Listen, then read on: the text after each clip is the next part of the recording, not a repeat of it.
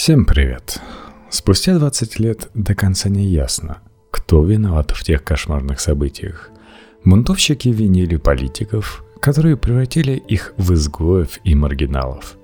Корейские бизнесмены – вандалов и полицейских, бросивших граждан на произвол судьбы. Власти ленивых выходцев из гетто, поддавшихся зависти и первобытной злобе. Это был не расовый бунт, а классовое восстание – считает социолог Джоэль Коткин. Как началась и закончилась пятидневная война в Лос-Анджелесе, корейские стрелки на крышах, темнокожие мародеры, бездействие полиции. Текст Василия Лигейда для «Репаблик». Как и большинство остальных, Чанкали никогда не держал в руках огнестрельное оружие – Мужчина попросил пистолет у знакомых и помчался в родительский магазин, когда увидел заполонившие Южный Централ толпы темнокожих мародеров. В тот момент он даже не задумался, что произойдет с его собственным бизнесом, заправкой неподалеку. Уже ночью, когда Чанг караулил за прилавком, в репортаже по телевизору показали горящее место, которое показалось ему смутно знакомым. Несколько секунд спустя он понял, что смотрит на пепелище, оставшееся от его заправки. В тот же день белый водитель грузовика со стройматериалами Реджинальд Дэнни попытался преодолеть затор на пересечении Флоренс-авеню и Нормандия-авеню. Бунтовщики вытащили его из машины и жестоко избили – Мужчина получил перелом черепа и находился почти при смерти, когда четверо гражданских спасли его от разъяренной толпы. Один из героев, темнокожий Бобби Грин, позже дал в суде показания против нападавших, несмотря на угрозы и оскорбления. Родившийся в Алжире француз Патрик Беттон работал в местном торговом центре и погиб случайно – Владелец одного из магазинов в корейском квартале случайно выстрелил 30-летнему охраннику в голову. Хотя тот, наоборот, помогал бизнесменам обороняться от погромов. По итогам расследования обвинений в убийстве не предъявили. Разобраться в творившемся хаосе нетренированному человеку оказалось невозможно. Точно так же оборвалась жизнь 18-летнего Эдварда Сона Ли – который ехал по улице с друзьями и получил пулю от соотечественника, принявшего его за мародера. Люди погибали по-разному. Сгорали заживо, теряли слишком много крови после ножевых потасовок и перестрелок. Стороны действовали без разбора. Темнокожие протестующие врывались в магазины к мирным корейцам.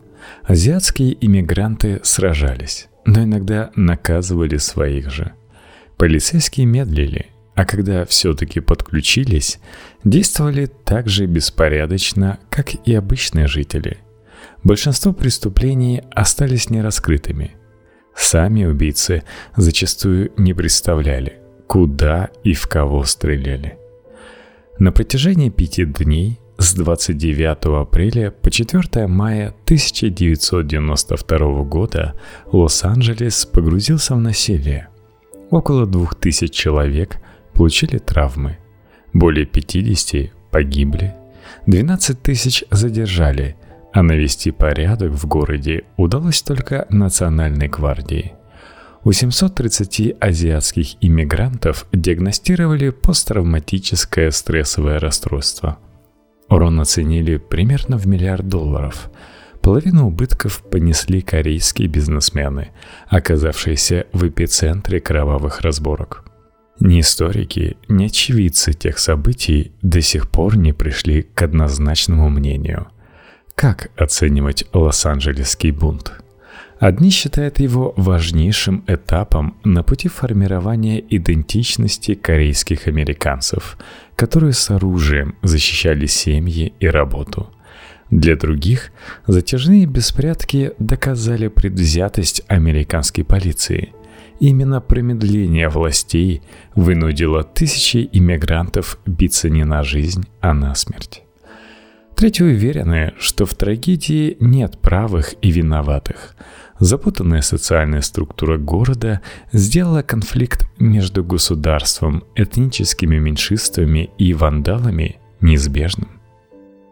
Накануне бури, избиение Родни Кинга и убийство Латеши Харлинс. Ночью со 2 на 3 марта 1991 патрульные зафиксировали превышение скорости и начали преследование мчавшегося по долине Сан-Фернандо автомобиля Hyundai Excel. Водитель отказался остановиться. К погоне подключилось еще пятеро полицейских и вертолет. Вместе им удалось заблокировать машину. Двое пассажиров вышли сразу. Но мужчина за рулем, 26-летний Родни Кинг, подозрительно медлил. Когда он все-таки вышел, офицеры заподозрили, что мужчина вооружен, и повалили его на землю. Позже полицейские уверяли, что преступник находился под воздействием марихуаны и наркотика фенциклидина, также известного как ангельская пыль хотя токсикологическая экспертиза не выявила веществ. Патрульные Лоуренс Пауэлл, Тимоти Винт, Теодор Брезена и Роландо Солана под руководством сержанта Стейси Куна удерживали Кинга на земле, но не надели наручники, а когда тот попытался подняться, жестоко избили арестованного. Родни получил два удара электрошокером, 33 дубинками и 7 пинков ногами – Затем его протащили на животе к обочине дороги, куда подъехала скорая. Полицейские объясняли свою агрессию реакцией Кинга. Задержанные и свидетели, наоборот, утверждали, что тот не нападал на стражей порядка. Уже в больнице Родни объяснил, что пытался сбежать, так как сел за руль в состоянии алкогольного опьянения и нарушил правила УДО. Ранее он сидел в тюрьме за грабеж – Дело обросло противоречивыми подробностями. Кинг действительно пытался скрыться от патрульных, но способ задержания вызвал массовое недовольство. Обыватели сомневались, что пятеро профессионалов не смогли справиться с одним выпившим мужчиной. Ключевой уликой против Пауэлла, Винда, Бризена и Куна послужила видеозапись, которую сделал живший по соседству Джордж Холидей – Съемка показала, что офицеры бьют задержанного дубинками по телу и голове даже после того, как тот опустился на колени и повалился на землю. Когда Кинг попытался подняться и сделал один шаг, его снова сбили с ног. Всего в аресте участвовали 8 полицейских. Две недели спустя обстановка в Южном Централе накалилась еще сильнее – когда владелица продуктового магазина, американка корейского происхождения Сун Яду, застрелила 15-летнюю темнокожую девушку Латашу Харлинс. Работавшая за прилавком женщина утверждала, что жертва пыталась украсть апельсиновый сок, хотя камера слежения опровергала ее версию. После ссоры Харлинс бросила упаковку на прилавок и направилась к выходу – в этот самый момент Ду выстрелила ей в голову. Другие покупатели подтвердили, что Латаша собиралась оплатить и даже держала деньги в руке. Но Сун Яду увидела, как Харлинс убирает сок в рюкзак и сразу посчитала ее воровкой – в ноябре 1991 присяжные признали женщину виновной в непредумышленном убийстве и пришли к выводу, что кореянка не имела оснований пользоваться огнестрельным оружием. Ее жизни ничего не угрожало, а противница уже развернулась, чтобы покинуть магазин. Максимальное наказание за подобное преступление – 16 лет заключения. Но судья оставил кореянку на свободе – она получила 10 лет условно, 400 часов общественных работ и штраф в 500 долларов. После освобождения Ду отношения между темнокожими жителями Южного Централа и азиатскими иммигрантами резко испортились. Но главным катализатором беспорядков выступил другой суд над четырьмя из восьми задержавших Родни Кинга полицейских – которых обвинили в нападении и превышении полномочий. 29 апреля 1992 года присяжные вынесли оправдательный приговор, и он стал сенсацией.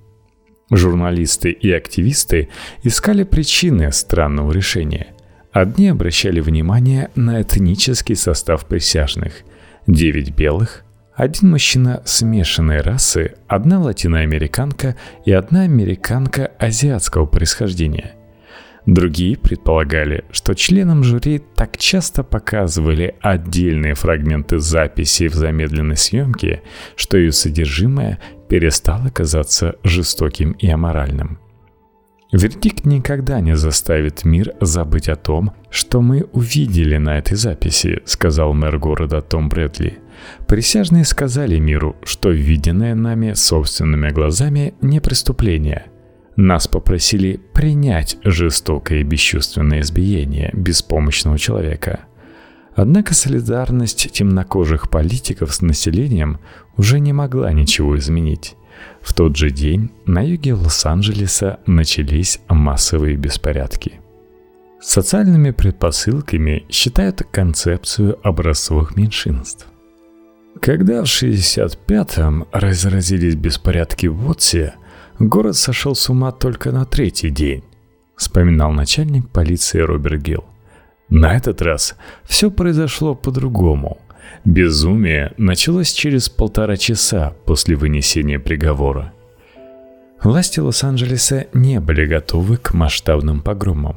Накануне шеф департамента полиции Лос-Анджелеса LAPD Дэрил Гейтс хвастался о разработанном на случай непредвиденных обстоятельств планом. Но стратегия предусматривала только землетрясения и митинги. Против охватившего город хаоса она оказалась бессильна. Примерно за час до вынесения вердикта жюри, обеспокоенные переработками дежурные отправили по домам тысячу полицейских. За порядком на юге города следили меньше 40 патрульных. А Гейтс отправился на митинг в поддержку полицейской реформы. Подчиненные не могли связаться с начальником. Мобилизацию правоохранительных органов объявили лишь через 4 часа после оправдания полицейских. Гейтс вернулся на работу через 6 часов – Драгоценное время ушло на вызов офицеров, которых изначально не следовало отпускать со смены. Вспышки насилия давно превратились на юге Лос-Анджелеса в обыденность, а полиция оставила попытки установить порядок в гетто, где отношения выясняли банды, неблагополучные подростки и расовые меньшинства. Из-за постоянного роста уровня преступности и эпидемии наркотика крека Период с середины 80-х до середины 90-х прозвали в городе ангелов десятилетием смерти. Каждый год в Южном Централе убивали около тысячи человек. Социальные преобразования наметились еще в 70-х, когда в районах, традиционно заселенных бедными афроамериканцами, обосновались иммигранты из Азии и Латинской Америки – Особенно быстро развивалась корейская диаспора. Иностранцы открывали семейные магазины, скупали недвижимость, всеми силами пытались интегрироваться в сообщество. Активность приезжих, которые к началу 90-х уже составляли этническое большинство на юге Лос-Анджелеса, нервировала темнокожее население – Старожилы считали, что корейцы выкачивают деньги из бедного сообщества и ничего не дают взамен. Относятся к ним с пренебрежением и сознательно не принимают на работу. Многие афроамериканцы называли корейцев захватчиками. Те лишали их и без того скудных возможностей, повышали конкуренцию за жилье и рабочие места – Напряженные отношения между этническими группами усугублялись благодаря сравнениям в рамках концепции образцовых или модельных меньшинств. Впервые этот термин употребил в статье для The New York Times в 1966 году социолог Уильям Петерсон – Ученый предположил, что японским иммигрантам удалось преодолеть негативное отношение американцев с помощью семейных ценностей и трудолюбия. С тех пор концепцию образцовых меньшинств применяли, чтобы дискредитировать протесты против дискриминации. Важен исторический контекст, считает доцент кафедры критического медиаведения Техасского университета в Далласе Венди Санг. Это было время, когда афроамериканцы боролись за равные права – Успех американцев азиатского происхождения использовали как расовое оружие против заявлений темнокожего населения о систематическом расизме. Продвигалась такая позиция. Если американцы азиатского происхождения могут терпеть это и не жаловаться, то в чем ваша проблема – Лос-Анджелесский бунт продемонстрировал главный недостаток концепции Петерсона. Она не учитывала отношение властей к американцам азиатского происхождения, которые безукоризненно адаптировались к другой культуре. Когда на юге города начались массовые беспорядки, большинство полицейских просто покинули район. Корейцы самоотверженно обороняли дома и семьи, потому что остались без защиты и поддержки – Прошло несколько суток, прежде чем государство пришло на помощь образцовым меньшинствам. Протест превратился из акции против несправедливых приговоров и этнического угнетения в социальную революцию и гражданскую войну. Вандалы всех возможных рас и национальностей вламывались в богатые машины и дома, Грабили прохожих на улицах, крали все подряд, от компакт-дисков и телевизоров до одежды и украшений. Корейцы выступили разменной монетой в противостоянии неблагополучного населения и тех, кого в Южном Централе считали угнетателями. Почему это произошло? Хороший вопрос, сказал сразу после окончания конфликта член местного азиатского ополчения Карл Рю, один из жителей, которые отстреливались от мародеров с крыши магазина Lucky Electronic. Думаю, темнокожие просто завидовали корейцам. Они слишком ленивые. Мы упорно трудимся. Они сидят без денег, мы зарабатываем. Оказавшиеся посреди боевых действий люди не понимали, чем заслужили такое отношение. Соседи неслись на них с ножами и цепями, а полицейские не спешили останавливать кровопролитие. Когда это случилось, здесь были четыре полицейские машины, рассказал журналистам менеджер оружейного магазина Дэвид Чу, сестру и своячницу которого ранили мародеры. Кто-то начал нас стрелять. Полиция умчалась через полсекунды. Я никогда не видел такого быстрого побега. Представители эстеблишмента использовали корейцев на крышах как пример национального героизма – Обжившиеся в Штатах иностранцы настолько переняли американский менталитет, что после начала беспорядков в духе ковбоев взяли правосудие в свои руки и защищали родные кварталы от хулиганов. Однако по интервью очевидцев того времени складывается однозначная картина. Азиатские мигранты не гордятся героизмом, а злятся на бездействие властей, из-за которых пришлось спасаться самостоятельно. Мы вызывали полицию, но никто не приехал, пожаловался корейский американец Майкл Ким. Три часа вся улица полыхала, и никто не отреагировал. Одни жители азиатских кварталов баррикадировались и отстреливались из-за прилавков и машин. Другие следили за ситуацией с крыш и переговаривались по рации – Интернет оккупированным гражданским заменила запущенная в начале 80-х радиостанция «Радио Корея». В течение пяти дней ведущие принимали звонки от пострадавших и передавали информацию. Радио превратилось в коммуникационный командный пункт. Оказавшиеся в западне корейцы просили о помощи, родители находили детей, жители узнавали о ситуации в районе – Люди звонили, чтобы узнать, в порядке ли их магазины, рассказал профессор журналистики из Калифорнийского университета в Нотр-Ридже Тая Хён Ким. Они спрашивали про определенные места. Если кто-то неподалеку слушал радио, им отвечали «Место сгорело дотла, извини».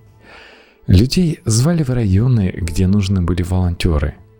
Поведение корейцев – выдающийся пример мужества и организации перед лицом опасности, но одновременно и доказательство беспомощности дисциплинарной структуры, к которой они стремились приобщиться.